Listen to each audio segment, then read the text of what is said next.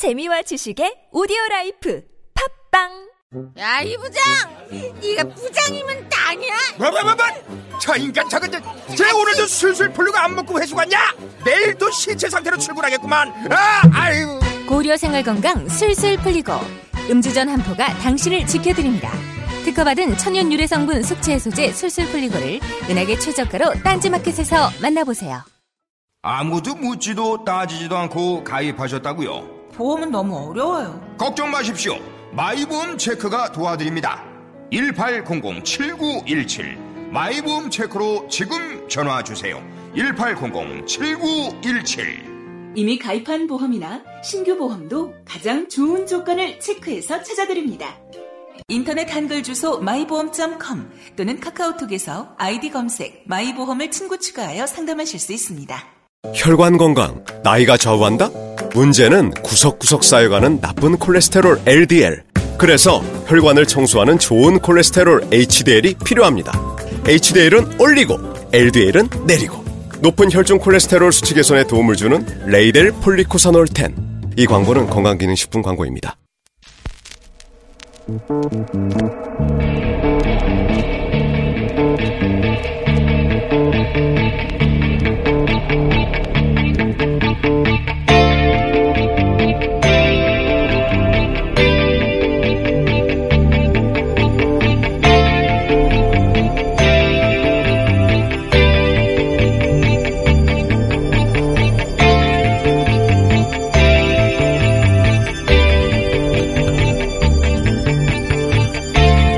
안녕하세요. 김원준입니다.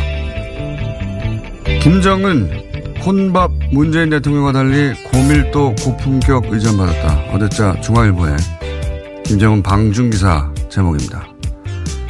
중국이 김정은 위원장을 문재인 대통령보다 더 챙겼다는 겁니다. 그 근거로 문재인은 혼밥이었는데 김정은은 만찬이었고 동석한 인사들의 수도 김정은 쪽이 많고 회담 후 발표문 분량도 한국의 3배라고 제시합니다.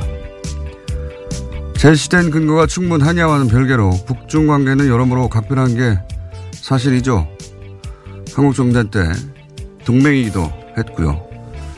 그런데 보수 매체가 자국 대통령이 형편없다고 말하기 위해 북한을 상대적으로 지켜 세우는 경우는 이건 처음 봅니다. 중국에서 홀대받는 대통령, 위상이 초라한 대통령, 반면 북중의 관계는 시종 친밀하고 크게 환대받았다. 이렇게 말하고 싶은 거잖아요.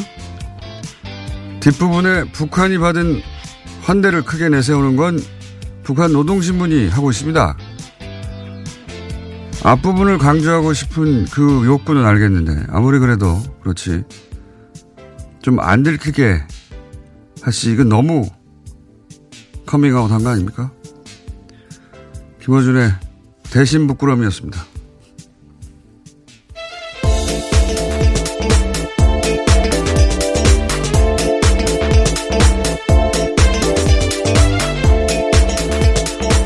시사인의 김은지입니다. 기사 보셨어요? 네, 뭐 아까 보셨어요? 말씀하신 기사요. 제목만 네. 봤습니다. 뭐 굳이 볼 필요까지는 없을 것 같아서요. 기사를 쓴 건 중앙인데 제가 얼굴이 화끈거렸어요. 야, 이건 너무 나갔지 않나? 이렇게까지 할 필요가 있나? 북중 관련 어, 기사는 그렇게 해서 국제관계가 지금 어떻게 돌아가고 있는지 얘기를 해야 되는데 여기서 다시 혼밥 문재인이 나왔어요. 대단하지 않습니까? 네, 뜬금없이 소환해서요. 예. 당황스러운 제목이죠.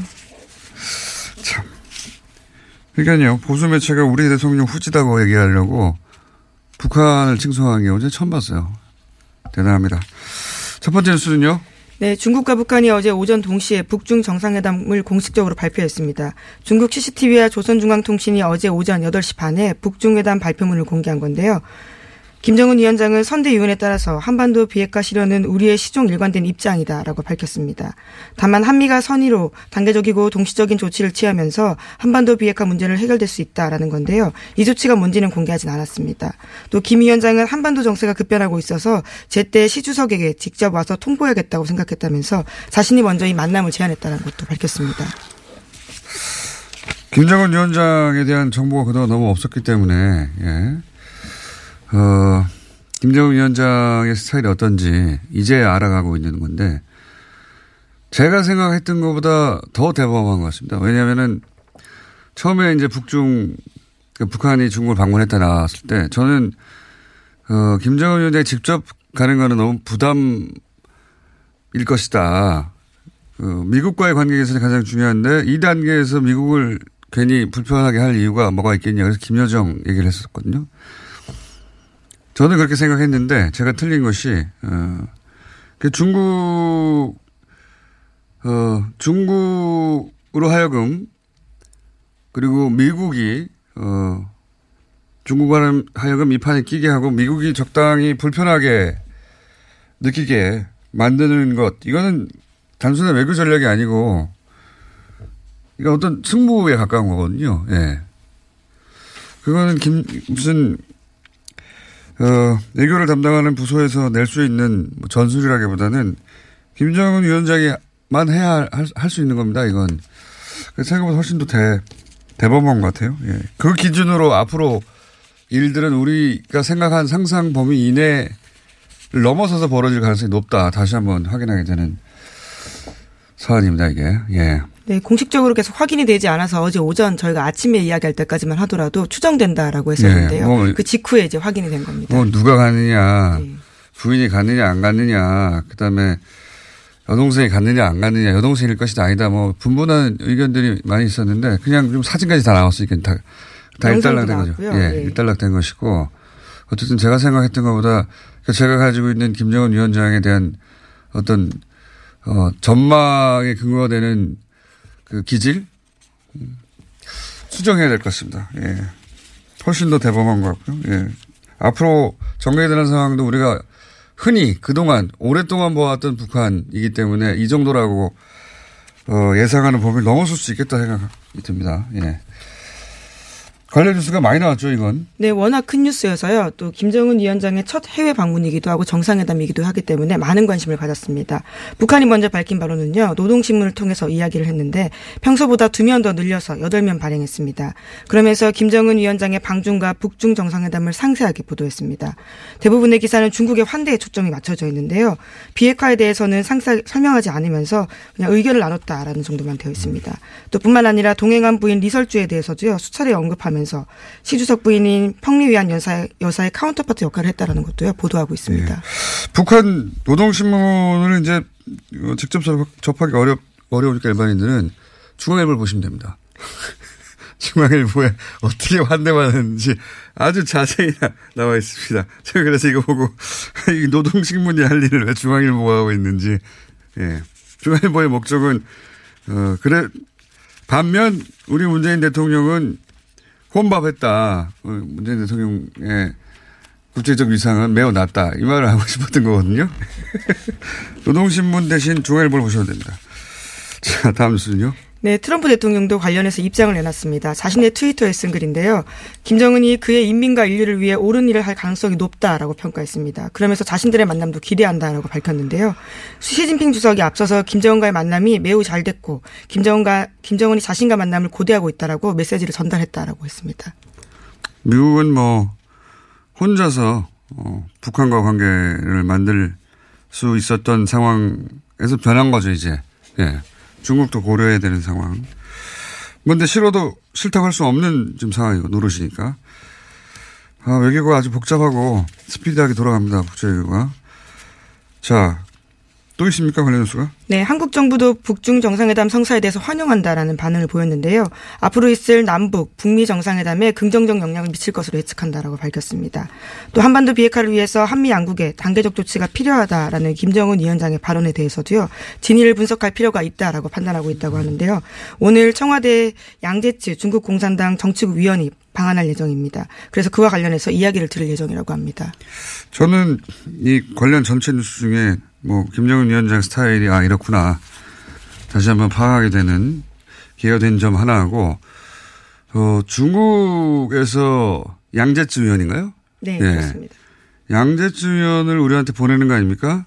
예. 북한하고는 이런 얘기가 오갔고 어 무슨 그 궁금한 내용에 대해서 알려주겠다는 거죠. 네, 우리가 시진핑 주석 특별 대표 자격으로 온다라고 합니다. 그러니까 우리가 특사 보냈듯이 북한 만나고 나서 미국, 중국, 일본, 러시아에 특사 보냈잖아요. 근데 중국도 그 내용을 설명해 주러 오는 거예요. 예. 저는 굉장히 주목할 만하다고 봅니다. 우리가 몇십 년 동안 바랬던 거거든요. 예, 서로. 네, 어. 미리 예정되어 있던 일정이긴 했는데요. 북중 정상회담이 생기면서 일정이 연기되고 또 이와 관련 설명을 해준다라는 겁니다. 그러니까요. 설명해 주기 위해서 온다는 거죠. 이런 모습을 이렇게 단기간에 보게 될 줄 몰랐습니다. 몇십 년 동안 바라던 거군요. 이런 게. 어쨌든 외교는 굉장히 복잡하게 돌아가는데 반면 이 모든 상황에서 빠지고 있는 일본이 이제 충격이 크겠죠. 예. 네, 그래서 아베 신조 총리가요 어제 공식적으로 밝히기로는 관련해서는 중국 신화통신 등 언론 보도를 통해서 파악하고 있다라고 밝혔습니다. 그래서 일본이 2차 충격에 빠져 있는데요. 진짜 재팽패싱이 일어났다는 사실을 확인했기 때문입니다. 예. 이 상황 전개에 있어서 일본은 누구로부터 환영받지 못하고 있는 상황인 것 같고요. 자, 어, 이 내용은 저희가 앞으로도 계속 다루겠습니다. 한반도 전체에 영향을 미치는 뉴스라. 다음 뉴스는요? 네, 소위 세월호 7시간이 검찰 수사 결과 밝혀진 부분이 어제 발표됐습니다. 박근혜 정부가 밝힌 시간대별 대응이 대부분 거짓말이었다라는 건데요. 우선 세월호 참사 당일 10시 7분부터 9분 사이에 김장수 전 실장이 세월호 사고를 보고하기 위해서 박근혜 전 대통령에게 전화를 했는데요. 받지 않았다라고 합니다. 또 한 번 걸었지만 받지 않아서요. 결국 안봉근 전 비서관이 직접 관사를 찾아갔습니다. 그래서 침실 앞에서 박근혜 전 대통령을 수차례 불렀고 그제서야 박 대통령이 밖으로 나와서 보고를 받았다라고 합니다. 그렇군요. 검찰 조사 결과, 결과인 거죠. 일곱 네, 어제 시간에 대한. 밝혔습니다. 예. 저는 여전히 당일 오전은 청와대가 아닌 다른 곳에 있었을 수도 있다는, 어, 나름의 가설을 계속 유지하고 있습니다만, 예, 그건 별개로. 지금 보도 결과로만 봐도 대통령 자격이 사실은 전혀 없었다는 게 충분히 드러났어요. 예. 보면은 뭐 11채나 보고했다고 하는데 실시간으로 보고됐고 계속 네. 다 알고. 거짓말이었습니다. 예, 다 거짓말이었고 11채 보고하는 11차례 보고는 11차례 메일을 보냈다는 거죠. 예. 네, 그리고 그 바쁜 와중에도요, 결국 오후, 오후, 그리고 저녁에 한 차례씩 보고했다라고 합니다. 예. 그, 그 메일을 한 번도 안 읽었다는 거죠. 그리고 실제 오후 저녁 한 시간, 한 차례씩 그 보고서를 모아서 어, 줬는데도 그걸 안 읽은 게 분명 해요 보니까. 왜냐면은 도착하자마자 구명조끼 얘기를 했잖아요. 네, 예. 그렇죠. 예, 박근혜 전 대통령은 조사에 응하지 않았기 때문에 이에 대해서는 직접 확인을 하지 못했다라고 하는데요. 우선 통상의 방식이 협탁에 보고서를 놔두고 갔다라고 합니다. 그래서 읽었는지 안 읽었는지는 전혀 모르는 상황이라고 스탭들도 밝히고 있습니다. 그러니까요. 사고 나서 한 시간 만에 보고서를 작성해서 가가지고 무슨 봉화 시대도 아니고 직접 달려가 갔다는 거 아닙니까 관저에. 그리고 나서는 만난 것도 아니에요. 테이블 위에 놓고 나왔다는 거고. 그리고 이메일 11차에 보냈다는 것도 다 모아서 오후 하고 저녁에 한 번씩 보고했는데 이것도 내용 파악이 안 된 것이 예. 처음에 와- 오자마자 한 말이 구명조끼 읽고 있는데 왜 발견하지 못하냐라는 엉뚱한 소리를 했습니다. 그러니까 아- 안 읽은 거고 보고도 못 받은 겁니다. 실제로는 아무 내용을 모른 채 거기 그냥 머리만 하고 간 거예요. 그게 밝혀진 거죠. 네, 심지어 그 중대본을 가는 것도요, 최순실 씨의 결정이었다라고 합니다. 최 씨가 권했고요. 이에 대해서 박근혜 전 대통령이 받아들였다라고 하는데요. 그날 오후에 최순실 씨가 청와대 관저에 있었다는 사실은요, 이번에 처음 밝혀진 내용입니다. 그게 새로 밝혀진 내용이죠. 특별히. 예. 사실 이 청와대에 박근혜 정부 시절에 청와대가 그 7시간 관련해서 내놓은 어, 관련 자료나 발표를 사람들이 아무도 믿지 않았죠. 그때부터. 그렇기 때문에 실제로 밝혀진 거는 최순실 씨가 거기 가서 예, 회의 직전에 회의를 하고 어, 갔다. 요게 밝혀진 것 같고요. 이렇게 처음부터 끝까지 다 세월호 관련 어, 거짓말을 한다는 사실을 확인한 이상 저는 세월호 관련 당시 발표들 역시 근본적으로 기본부터 다 다시 되짚어봐야 된다고 생각이 듭니다. 네, 기본부터 관련해서 그 항적 발표부터 시작해서 정부가 내놓은 항적이 사실은 항적은 단 하나만 있어야 되거든요. 그날 딱 한 번 단 하나의 배가 만든 항적이기 때문에 근데 정부가 내놓은 항적은 버전이 여러 가지예요. 있을, 그 자체가 있을 수가 없어요. 한 배가 한 번 움직였는데 어떻게 레이더도 다르고 AIS도 다르고 AIS의 버전도 다르고 있을 수가 있습니까? 4년 전에 있었던 일이지만 지금 되짚어 보면 말도 안 되는 발표였어요. 그러니까 항적이 다 다른 것부터 뭐가 진짜인지 왜 항적이 다른 건지 처음부터 다시 따져야 되는 겁니다. 예. 네, 정말 세월호 관련해서는 당시의 기록들을 하나도 믿을 수 없다라는 것들이 최근에 어제 나온 내용들인데요. 물론 검찰이 관련해서는요 불법 시술했다는 의혹에 대해서는 아니다라고 밝힌 바는 있습니다. 알겠습니다. 그 정황 혹은 물증을 찾아내지 못한 거죠. 예. 그 부분에 있어서는 관련 뉴스가 또 있습니까? 네, 이와 관련해서 자유한국당 논평이 눈길을 끌고 있는데요. 현재 야당뿐 아니라 시민단체, 소위 좌파 언론을 포함해서 7시간 부역자는 모조리 석고 대제해야 한다라는 주장을 했습니다. 어떻게 이런 반응이 나올 수가 있죠? 아니, 7시간에 관련해서 청와대가 모조리 거짓말하는 게 드러났는데 왜, 어, 이걸 문제 삼은 사람들이 석고 대제해야 한다고 주장하는 거죠, 이게? 논리가 뭡니까? 네, 그러니까요. 소위 그때 굿했다라는 이야기. 그러니까 종교의식 참석했다라는 아. 이야기가요. 정윤혜 씨와의 뭐, 딴거 한거 아니냐? 예. 예.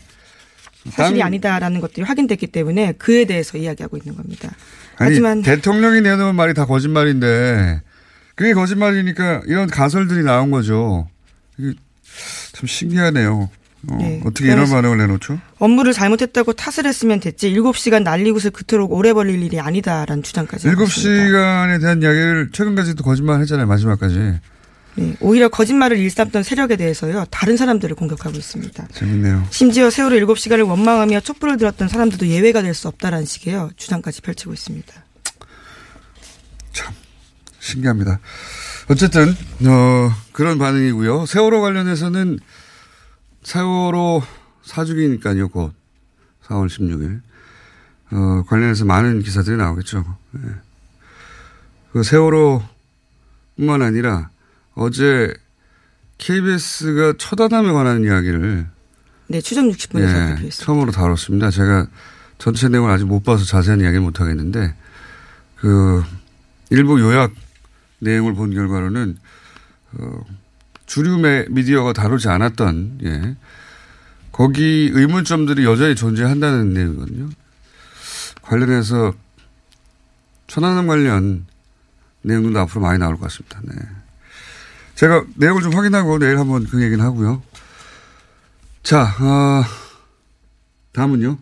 네, 어제 정봉주 전 의원이 모든 공적 활동을 접고 자숙하겠다면서 서울시장 출마 계획을 철회했습니다.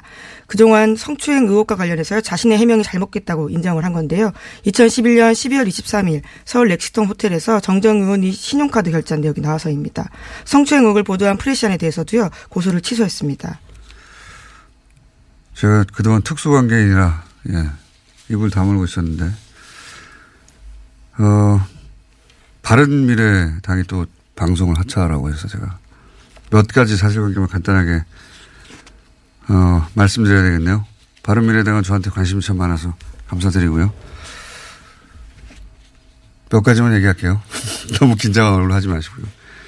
어, 전체 내용은 뭐 보도자료로 나왔기 때문에 근데 이제 보도자료 못 보신 분도 있고 그리고 어 모르는 내용도 많이 있겠죠 아마 예. 특수관계에 대해 알고 있는 내용 그 사진은 오전 11시 52분부터 오전 오후 5시 7분까지 있는 겁니다. 1시간당 평균 100여 장 이상이 있는 거니까 빈틈은 거의 없고 예. 경찰이 사진기자 집에 방문해서 원본 형태로 덤프를 떠서 메타데이터나 뭐 내용은 정확한 것이고 사진상 동선은 오후 5시까지는 홍대 병원 두 곳이 전부인 것이고요. 예. 그러니까 사진, 시간 동선 관련해서는 전 의원 본인뿐만 아니라 카페직이 중간에 등장한 그 외 모든 사람들의 기억이 전부 부정확했어요. 실제로는 홍대에 있다가 병원 간 게 전부입니다. 예. 심지어는 그 사진을 찍은 사진 기자도 그날 사진을 찍었다는 사실 자체를 기억을 못해서 그걸 어떻게 기억 못할 수 있냐고 사람들 하실 수 있는데 어, 오래된 일은 다들 기억이 부정합니다 사실은. 나중에 찾아냈어요. 사진을 자신이 찍었다는 사실이 기억이 나야 사진을 찾아볼 텐데 예. 그리고 사진 일부만 공개했는데 뭐 카페직이는 시간이 특정돼서 그, 그 시간대만 결론을 내지 않은 채 팩트 체크한 것이고, 근데 또 다 공, 왜 다 공개하지 않았냐는 또, 어, 이야기도 많이 있었잖아요. 예. 근데 그건 경찰의 수사 중이었고, 첫 번째 이유는. 그리고 두 번째 이유는 다른 시간대까지 다 제시하면 법원이 내는 결론을 대신 내는 것과 마찬가지거든요. 그래서 안 한 겁니다. 예. 못한 게 아니고 이건 하면 안 된다고 판단해서 안 한 것이고 거꾸로 아마 780장의 사진을 다른 매체에 줬다면 다 공개했을 거예요. 오히려 제가 특수관계인이라서 안 한 겁니다. 네. 그리고 그 이후 시간대 문제는 네. 시간이 있나요? 얘기를 할까요? 어, 하긴 해야 될 것 같습니다. 짧게. 왜냐하면 어, 제 이, 어제 그저께 예. 상황은 제가 자세히 알고 있거든요. 예. 짧게 얘기하겠습니다. 어, 원래는 정황상 오후 5시, 3시, 5시 뭐 이 정도로 추정을 처음에 했기 때문에 근데 이제 5시까지의 시간이, 사진이 나와서 예. 그 시간 이후 여의도를 방문했을 수 있지 않느냐. 당연히 변호인단은 따졌어요. 예. 어, 근데 당시 차량에 동석했던 사람들을 확인했는데 다들 저녁에 여의도를 가지 않았다고 했는데 이제 기억은 믿을 수가 없기 때문에 변호인단은 기억에만 의존할 수 없어서 어, 5시 경에 병원을 떠나면 아마 5시 한 뭐 50분 뭐 이렇게 통상 시간이라면 도착한다고 보고 그 여의도에 있던 해당 업소 운영 방침을 확인을 했어요. 예. 변호인단이 한 것은. 업소 측에서는 이제, 어, 5시 반까지고 오후 5시면은 원래 있던 손님을 내보내기 시작하는 시간이고 그 운영 방침은 예전과 예전부터 지금까지 동일하고 예. 그래서 5시부터 6시 이후까지 기다리는 게 가능하냐. 질문에는 그렇게는 안 된다고 답변을 했기 때문에 이제 변호인단이 동선과 시간이 클리어됐다고 판단을 한 거예요. 예. 그 이후, 근데 사실은 가능했던 것으로 지금 추정이 되는 거죠. 예. 그런데 이제 오후 30분 대 시간이 나왔기 때문에 여기까지만 하고 끝내겠습니다. 어, 정몽주 전 의원과 변호인단은 그렇다면 오후 그 6시, 5시 반 이후 뭐 6시 시간대 여의도가 아닌 다른 장소에서 있었다는 입증 방법을 찾다가 그렇다면 여의도가 아닌 다른 장소에서 결제 내역이 있으면 되겠다 이렇게 생각을 한 거예요. 그 전까지는 사진이 시간대를 커버했기 때문에 그럴 필요를 못, 못 느꼈던 거고. 그래서 이제 정봉주 전 의원과 변호인단이 다 같이 마지막 입증을 하려고 그러니까 정봉주 전 의원은 자신의 알리바이를 입증할 마지막 조각을 찾으려고 하다가 스스로 자신의 주장을 반증하는 증거를 자기 손으로 찾아낸 겁니다. 예. 굉장히, 굉장히 아이러니한 결말이죠. 네, 물론 수사가 진행됐다면 카드 내역도 나올 수 있었던 부분이라고 보는데요. 처음에 그 제가 알기로는 경찰이 업소에 협조 요청을 했을 때는 뭐 고객 정보라고 협조를 거부했었고 어 뭐 나중에 어떻게든 나올 수 있겠죠 당연히 예 나올 수 있겠지만 어쨌든 본인이 가장 먼저 찾아낸 거예요. 그래서 자기 눈으로 확인한 이상 뭐 결제 내역을 바로 경찰에 보냈고 손은 즉시 취하고 이제 인정하는 보도자를 료 내고 결론이 난 겁니다. 제가 하는 한 그렇고요. 예. 여기까지 하겠습니다. 예. 제가 아는 부분만 그렇습니다. 그리고 시간이 거의 다 되는데 뉴스가 남아있나요? 아, 네. 하나만 더 말씀드리면요. 성폭력 의혹을 받고 있는 안희정 전 충남지사가 구속영장 기각됐습니다. 관련해서는요. 피의자의 방어권을 지나치게 제한한다라는 판단이 했기 때문인데요. 서울 서부지법 곽형석 영장 전담 판사의 판단입니다. 그렇군요. 제가 알기로는 안 지사는 구속을 원했던 것으로 알고 있어요. 예. 근데 이 기간 법어, 법조인들이 대부분 전망을 하긴 했던 거긴 하죠. 왜냐면 이제 위력에 의한 가늠은, 어, 상대가 뭐 청소년이나 장애인이 아닌 경우에는 영장 청구 사례가 사실상 없었거든요. 예. 그렇다고 법정에서 무죄가 된다는 얘기는 아닙니다. 법정에서는 현재까지는 제가 결론 낸 일은 아니지만 예, 무죄가 된다는 얘기는 하고는 별개의 얘기입니다. 네, 검찰은 기각 사유 검토해서 재청구 여부 결정하겠다라고 밝힌 바 있습니다. 알겠습니다. 특수관계인으로 마지막 한 가지만 더 얘기하자면 왜냐하면 이 얘기를 다시 할 기회는 없을 것 같거든요, 제가. 어, 변호인단과 함께 결제 내역을 찾으러 간 거는 자기한테 유리한 증거가 틀림없이 나올 거라고 생각해서 다 같이 갔어요. 변호인단과. 당연히 그렇게 믿고 예. 그게 정반대의 결과가 나온 거죠. 자 오늘 여기까지 하겠습니다. 시사인의 네, 김은지였습니다. 감사합니다. 자 리얼미터 권순정 실장 바로 옆에 내내 앉아 있었습니다. 안녕하십니까? 그것마저 그것마저 알려주마. 제가 어제 수면 시간이 부족해서 계속 혀가 꼬이고 있습니다. 예, 유난히 꼬일 때가 있습니다. 목요일 아침이 특히. 자, 네. 쭉 읊어볼까요?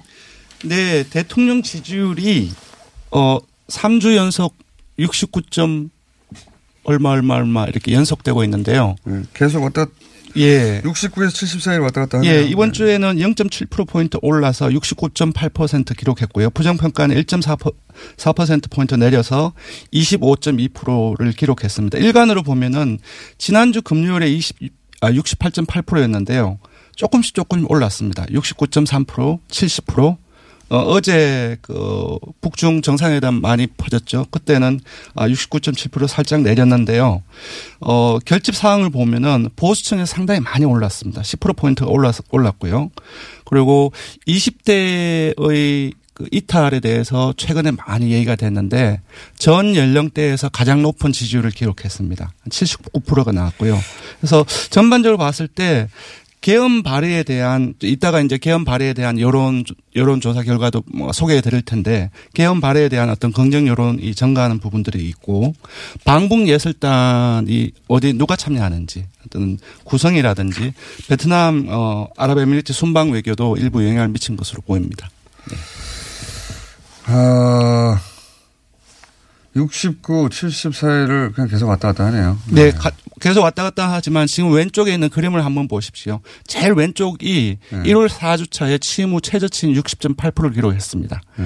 근데 쭉 보시면은 지속적으로 계속 조금씩 조금씩 상승을 하고 있죠. 대세 예. 상 승 기조네요. 예. 네, 그렇습니다. 그래서 0.7%포인트 소폭 올랐지만 전반적으로 오름세로 봐야 될 것 같습니다.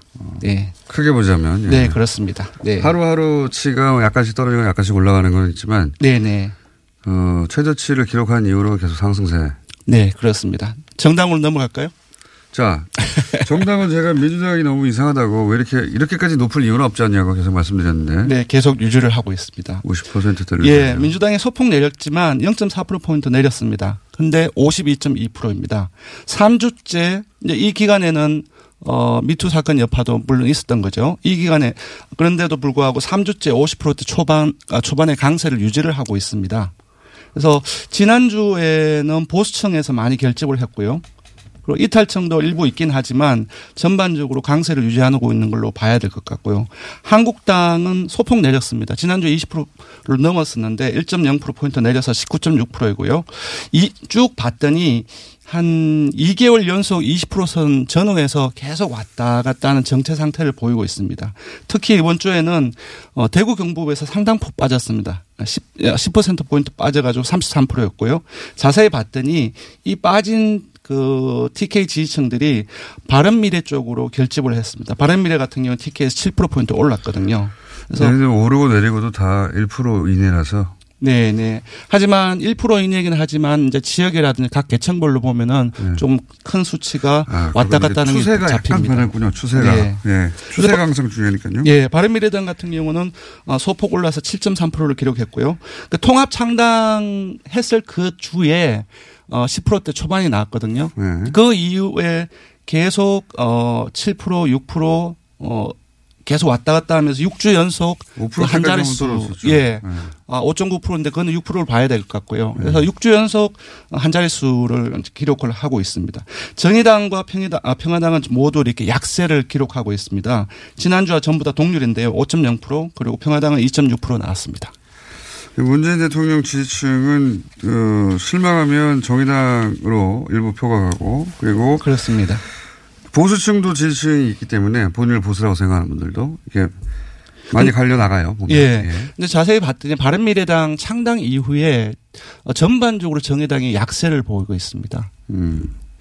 근데 이제 어 정의당의 일부 지지층도 또 그렇습니다. 많지는 않지만 약간 흡수해 있다는 얘기네요. 네, 그렇습니다. 왜냐하면 제가 봤을 때는 바른미래당 이 자체가 전체적으로 자유한국당처럼 어떤 정부에 반대하는 야권 세력으로 그 인식되고 있기 때문에 그에 대한 어떤 반작용이 아닌가 싶기도 하고요. 네, 그렇습니다. 네, 저는 물론 뭐 민당의 강세가 어, 대통령 지지율 때문이라고 하긴 하지만 네네. 네. 대통령 지지율과 연동돼 있는 건 분명한데 그렇다고 50%까지 나올 만큼 민주당이 어. 특별히 해낸 게 있는가 지금 최근에 아, 해낸 게 그러니까 사실상 별로 없다고 볼 수 있죠. 불만이라기보다는 네. 이해하고 싶은 거죠. 네. 왜 이렇게까지 높, 높으려면 뭔가 당이 네. 최근에 보여준 모습이 있다든가 그러니까 대통령이 지금까지 유지를 하고 있는 것은 사실상 그 대북 어 어떤 외교 정책의 성과 이 부분들인데 사실상 이 그 민주당의 지지율 역시 이 부분에 깔려 있는 것을 전제로 하고 사실상 지금 그 지방선거가 어이두 달 남짓 남았습니다. 그 지난주에 살짝 말씀을 드렸던 것 선거가 같은데 다가와서 결속하는 건가요? 예, 결속 자, 선거가 다, 자체적으로 결정하는 것이 아니라 선거가 다가오면 예비 후부터 시작해서 기청에서 상당히 많이 유충, 유, 유권자들과 접촉면이 확대됩니다. 아시다시피 지금 후보들 수 자체가 어, 다른 야권에 비해서 민주당의 후보 예비 후보가 상당히 많습니다. 근데 그런 부분들도 한번, 한번 봐야 되고요. 네, 그렇습니다. 네, 그 설명만으로도 다 안 된 것 같긴 해요. 자, 네. 개원요? 네, 이번 준중선 TBS 의뢰로 이번 주 26일부터 28일까지 전국 19세 이상 1,501명을 대상으로 했습니다. 유무선 전화 면접, 어, 자동운도 혼용 방식으로 실시했고 표본차는 95% 신뢰심 플러스 마이너스 2.5%포인트, 응답률은 5.8%였습니다. 자, 나머지 한 조사는 뭡니까? 네. 같은, 걸 연속으로 했네요. 네, 지난주에 대통령 개헌안이 발의되기 전이었죠. 21일에 개헌안 발의에 대해서 어떻게 생각하는지를 물었고요. 일주일 후에 그러니까 26일 날 개헌안이 발의됐습니다. 그래서 28일 날 이틀 후에 조사를 해서 어떻게 민심이 변했는지를 좀 살펴봤습니다. 변동이 있었습니다. 의미 있는 예. 조사네요. 지난주 같은 경우는 아, 발의 자체에서 찬성한다는 것이 59.6%였습니다. 네, 첫 조사 기억납니다. 예. 근데 이번 조사에서는 64.3%가 나왔습니다. 4.7%포인트 좀 상당폭 올랐다고 볼 수 있고요. 반대 역시 이제 소폭 어, 내렸고요. 좀 자세히 보면 재밌는 결과가 나옵니다. 그러니까 어 대부분의 지역 연령 이념 성향에서 찬성이 대다수이거나 우세 이기도 한데요. 여기서 봐야 될 것은 대구 경북과 60대 이상 보수층의 변화입니다. 물론 지금 같은 경우는 TK에서도 찬방 양론이 팽팽한 하- 팽팽하긴 하지만 어, 찬성 여론이 상당폭 올랐습니다. 16.8%포인트 올랐는데 이, 이 정도가 올랐다고 보, 아, 그 찬성 여론이 올랐다고 보기는 힘들 것 같아요. 왜냐하면은, 어, 그총 응답자 수가 TK에 상당히 작기 때문에, 음, 어, 오차, 오차도 있는 것이죠. 하지만 어떤 그 찬성 여론이 늘어나는 부분 그 경향은 좀 파악을 해야 될 것 같고요. 60대 이상에서도 마찬가지입니다. 60대 이상에서도 한 그, 어, 반대 여론이 45.8%인 반면에 어, 찬성 여론이 44% 거의 비슷하죠. 이게 내용이 아니라 일단 예. 대통령 발의 자체를 찬성한다는 거죠. 맞습니다. 네. 네. 이제 보수층 역시 마찬가지입니다. 보수층 역시 어 찬성 여론이 지난주에 비해서 10.7% 포인트 올라가지고 전체적으로 어 대통령에 반대하는 어 그 유권자들이 개헌안 발의 자체에 대해서 일주일이 변하는 과정에서 상당히 찬성 여론으로 이렇게 긍정적인 여론으로 돌아섰다라고 볼 수 있을 것 같습니다. 이건 대통령이 이제 발의할 수 있느냐에 네. 대한 찬반입니다. 네, 예.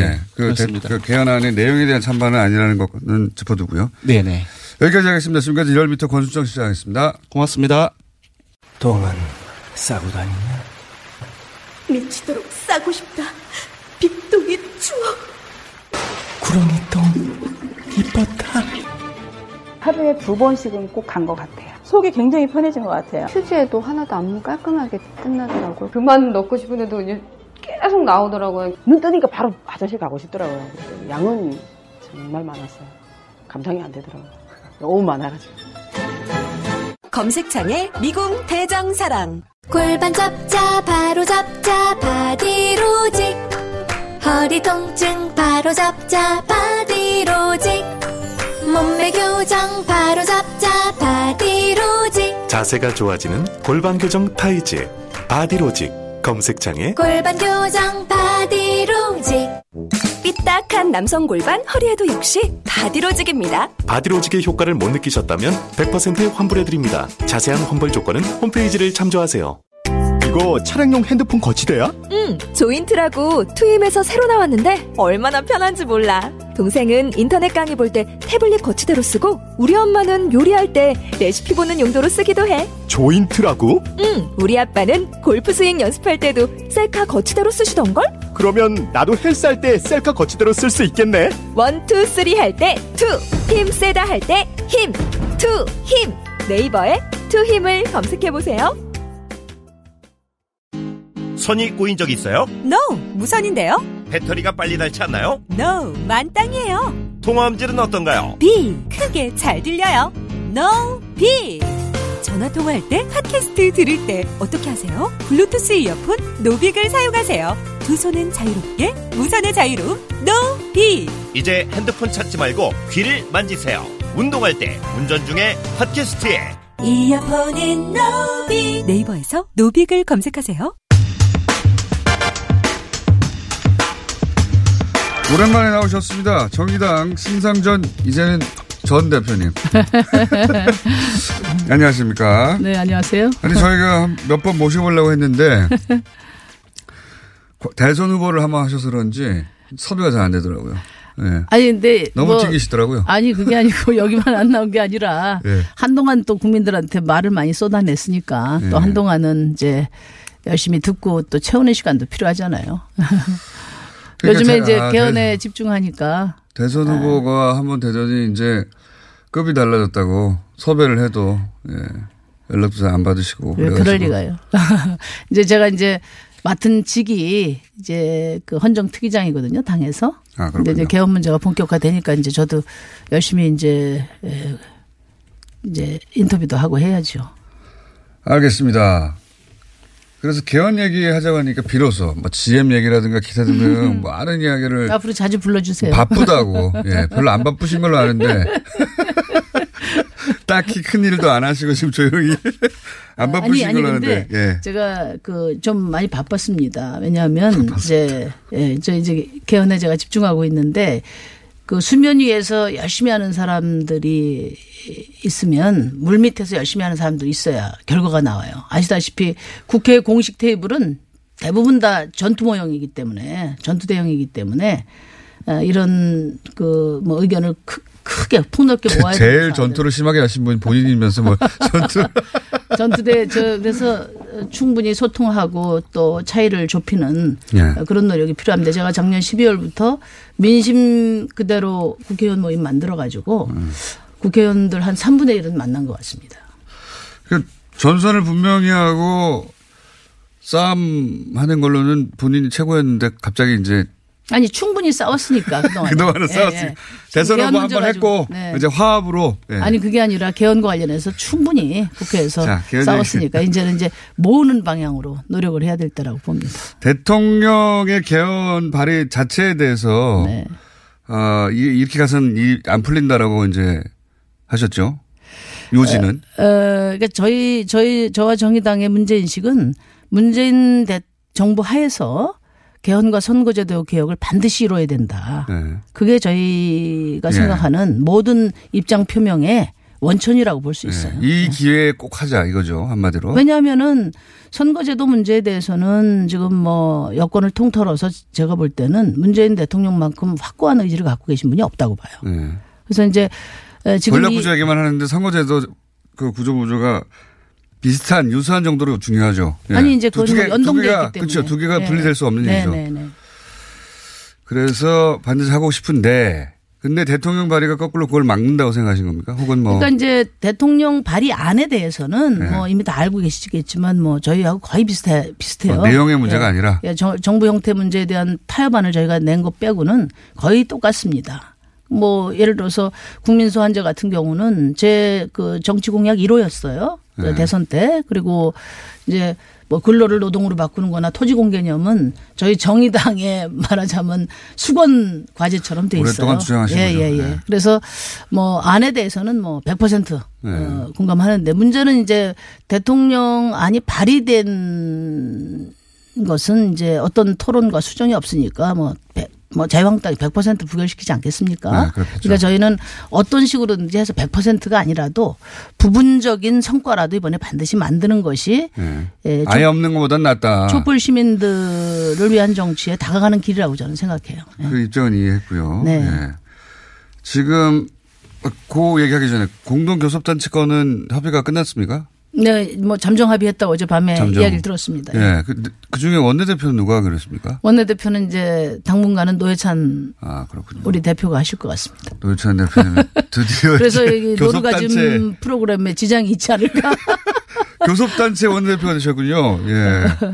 아니 아직 뭐 확정된 건 아니고 잠정 합의를 잠정 합의. 예, 그렇게 했다고 예. 들었습니다. 예. 그렇군요. 그러면 이제 교섭단체 자격으로 개헌 협상에도 참여하겠네요? 이제 뭐 저희는 교섭단체가 되었지만은 네. 어, 교섭단체라는 게 설- 원래 국회 운영을 상의하는 거 그렇죠. 아닙니까? 예. 그래서 원내 정당 협의 체제로 가는 것이 맞다 이렇게 생각은 해요. 개헌 협상은 뭐 정당 체제로 가고 그렇죠. 그 외에 이제 사안 중에 건건이 교섭단체 입장 어, 지위로 음. 할 수도 있다. 자, 그건 알겠고요. 그래서 차이가 뭡니까 이제 여기서 차이는 그 개헌 발의 자체가 그 내용이 문제가 아니라 대통령 개헌 발의는 자유한국당이 이제 받아들일 리가 없기 때문에 부결 될 자- 수밖에 예, 없으니까. 그 자체는 예. 부결될 수밖에 없다고 보시고 일부라도 이번에 꼭 통과시키고 싶으니까 네네. 문재인 대통령 임기 중에 그래서 자유 그 정의당이 어 일부라도 통과시키기 위해서 네. 예, 가는 길이 어떤 길입니까? 그걸 좀 설명해 주세요. 어, 일단은 이제 기본권이라든지 또 네. 지방 분권, 실제 국민의 삶에 절실하게 필요한 이 분야는 대통령께서도 말씀하셨어요. 합의되는 수준만큼 가자. 네. 이렇게 말씀하셨고 또 뭐 쟁점이 많지만 그래도 몇 가지 성과는 만들 수 있을 것 같아요. 예를 들어서 뭐 육시 항쟁을 전면에 넣는다든지 또 근로를 노동으로 바꾼다든지 이런 부분들 뭐 어, 이야기해 볼 만하다고 보고요.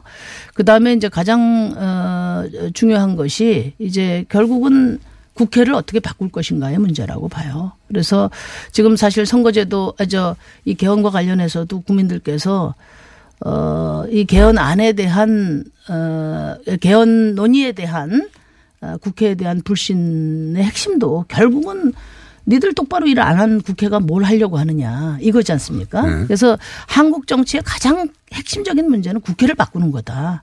전 그렇게 생각하고 그래서 과거에 이제 어, 노무현 대통령께서도 그 국회 첫 번째 연설 때 그 말씀 하셨어요. 선거제도를 바꾸면 어 총리 니네들한테 맡기겠다 이런 말씀도 하셨고 문재인 대통령께서도 가이드라인을 이미 제시하셨거든요.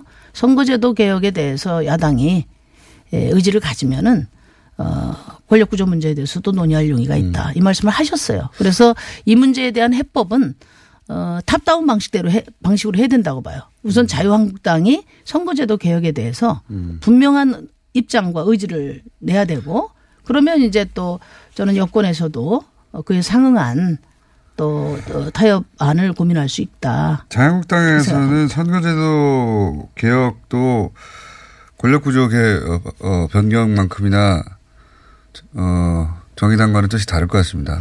네, 제가 이제 이제 그 이제 그동안에 많은 분들을 만나서 이렇게 이야기를 들어보면 솔직히 말씀드려서 여당은 연동형 비례대표제가 당론이긴 하나 뭐 자유한국당이 반대해서 안 돼도 그만이고 지금 다 다 내 것 같지 않습니까? 그 지지율이 다음에 높다 보니까요. 자유한국당은 3년 후에 자기 거라고 아직 착각하고 있어요. 네. 그러다 보니까 양당 다 네. 선거제도 개혁에 대해서는 어, 적극적이지 않습니다. 그래서 더더욱 어, 이 문제에 대해서 확고한 의지를 갖고 있는 지금 우리 문재인 대통령 하에서 이 문제가 저는 그 성사돼야 된다 이렇게 보고 있어요. 그러면 선거 제도 문제에서 연동형 얘기 나오는데, 예? 그거 잠깐 설명해 주세요. 연동형은 이제 뭐 현대민주주의가 정당 민주주의 아닙니까? 네. 정당 정치기 때문에 정당의 지지율만큼 의석수가 그러니까요. 연동해서 보장되는 제도죠. 그거를 정의당의 기준으로 이게 왜, 어, 제대로 민의를 반영하지 못하는지 설명해 봐 주세요. 그 정의당이 이제 지난 총선에 7.2% 얻었는데 에, 그러면 국민들이 이제 7% 정도의 영향력을 행사하라는 거죠. 300석에 7%면 21석이죠. 네.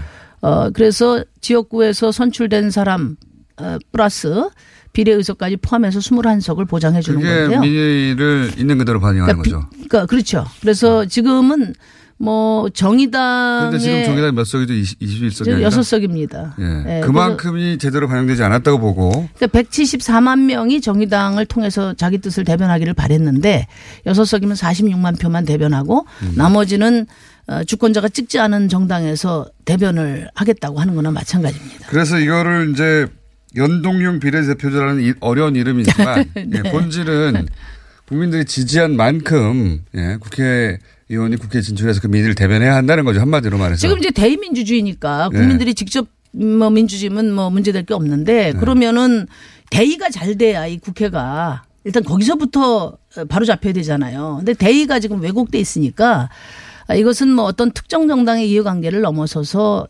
대의민주주의 과연 어, 지금 어, 고장난 데 없나 이 대의민주주의를 바로 세우는 어, 그 촛불 정신의 첫 번째 단추라고 봅니다. 이게 이루어지면 근데 지금 어 소위 이제 양당은 네. 등치가 큰 양당은 지금은 1등 조금이라도 많, 많 표를 한 표라도 얻으면 네. 어, 그 사람만 대변하 그, 그렇죠. 예. 어, 선출되는 거니까 그럴 가능성이 높은 양당은 관심이 없다는 거죠 여기에. 아니. 이제 무엇보다도 중요한 거는 사실은 이제 우리가 촛불로 전공 교체를 했잖아요. 근데 뭐 통치권 차원의 영역에서는 뭐 대통령 뜻대로 잘하고 계시지만은 결국 이제 민생이나 이런 부분들은 결국 국회 협치 없으면 한 발짝도 나가기 어려워요. 국회를 바꾸려면 이게 필요하다는 네, 거잖아요. 그래서 지금부터 정치의 가장 핵심 과제는 제1야당을 어떻게 교체할 것인가의 문제라고 봐요. 그리고 제1야당을 교체하려면은 어, 제도를 바꿔야 20년도에 판도를 확 바꿀 수가 있습니다. 그러니까 안 바꾸려고 하겠죠. 네. 정 기자님 제가 이제 이 연동 저희가 이제 선거제도 바꿔서 네. 2020년도에 제1야당이 돼서 문재인 정부 모든 개혁 과제 성공시키고 그 성과를 이어서 우리 정의당의 미래를 설계하도록 하겠습니다. 그러니까 그러 그게 이제 논리적으로도 옳고 예. 대민주제도 맞는데 이 제도가 없어도 지금 큰 권한을 누리고 있는 현 야당은 그런 뜻이 별로 없겠죠. 네. 근데 정의당은 이걸 도입하고 그래서 국회가 바뀌고 그리고 거기에 맞는 권력 구조도 부합되게 신설하고 뭐 새로 이제 이런 권력 거죠. 구조 문제에 대해서는 이렇습니다. 네. 제가 한 헌정특위위원을 한 3개월 해보니까 네. 양 당이 에, 회의에 이야기하는 것이 그 매번 몇 단어 빼고는 똑같아요. 거의 음. 외울 지경이에요. 네. 그러니까 권력 구조에서 한쪽에는 연임제 이야기하고 한쪽에는 이원 집정부제 선출제 네. 이야기하고 하니까 3개월 동안 한 발짝도 접근이 안 되는 거예요. 그래서. 이 핵심 쟁점을 넘어서야 그 다음 논의도 가능하겠다. 그래서 제가 답답해서 사실 타협안으로 제시를 한 거고요. 네. 총리 저희 추천제. 이 상집에서는 이제 우리 정의당의 타협안으로 대통령 연임제 플러스 총리 추천제 네. 이것을 이게 타협안으로 제시를 하기로 한 거죠. 차이가 뭡니까? 자유한국당이 말하는 책임 총리제와 어, 총리 추천제는 대통령제라고 볼 수 있고요. 대통령제에 부합하는 추천만 할뿐 제- 대통령이 제도고 네. 총리 선출제는 이제 내각 책임제에 가깝다고 네. 볼 수 있죠. 단순하게 말하면. 근데 이제 에, 총리 추천제는 그러니까 말하자면 대통령 그러니까 누가 임명하느냐의 문제와 관련해서 어 여당이 다수파일 땐 여당이 다수파가 아닐 때는 다수파 연합을 만들어서 여당이 총리를 추천해서 네. 대통령이 임명하는 거죠. 그러니까 일각에서 문재인 대통령 또 누굽니까 홍준표 어? 어, 무슨 총리 이런 얘기 하는데 그거는 실현되기 어려운 거예요. 왜냐하면 대통령이 임명권은 그 자체가 거부권을 포함하고 있는 것이기 때문에 에, 이것은 이제 어, 총리 선출제 그 여- 역할과 관련해서 선출된 총리가 내각 자체를 다 구성해서 통화를 하자는 거고 이것은 이제 추천된 총리가 대통령이 임명을 하시면 그 총리가 다시 제청을 해서 대통령이 임명하는 거죠. 그래서 어쨌든 지금 제왕적 알겠습니다. 대통령제를 개선하자고 하고 그렇지만 어, 개헌은 국민의 뜻에 따라야 되기 때문에 국민이 이미 가르마를 어, 정확하게 타놨어요. 대통령제 하에서 어, 수용될 수 있는 범위 내에서 타협안을 찾아보는 게 좋지 않느냐. 그래서 저희가 안을 낸 거죠. 알겠습니다. 그런데 이제 뭐 용어들도 비슷하고 네, 많이 헷갈리신 것 같아요. 그리고 머릿속에 딱 들어오지 않기 때문에 이원 집정부제라는 것도 교과서에 있던 이야기지 네. 우리 삶 앞에 다가온 걸 느낀 적이 없거든요. 그러니까 제가, 제가 자유한국당 의원님들 만나서 김동, 김성대 대표한테도 만나서 이야기를 했어요. 내각 책임제 제가 그 자유한국당 의원님들 만나 보면은 대통령 중심제에 대해서 더 인이 바뀐 분들이 많아요. 어, 그 평상시에 내각 책임제를 계속 주장했던 분들도 아니란 말이에요. 지금은 이제 다음 대선 때문에 그러는 거죠. 아니 그래서 이제 제가 말씀드린 거는 어쨌든 내각 책임제 제도의 옳고 그름을 떠나서 국민이 임- 이미 에, 대통령제를 중심으로 명확하게 에, 뚜렷하게 의견 제시가 돼 있기 때문에 대통령제에 부합하는 범위 내에서 권력 분점을 이야기를 해야 타협의 여지가 있다. 누누이 몇 달 동안 설득을 해왔습니다. 어디 출마 안 하십니까 지방선거에 이번에는 음 계획이 없습니다. 뭐 당에서 뭐 나가란 말이 없어요. 네. 오늘 여기까지 하고 또 오시겠습니다. 감사합니다. 네, 네, 감사합니다. 정의당 심상면 전 대표였습니다.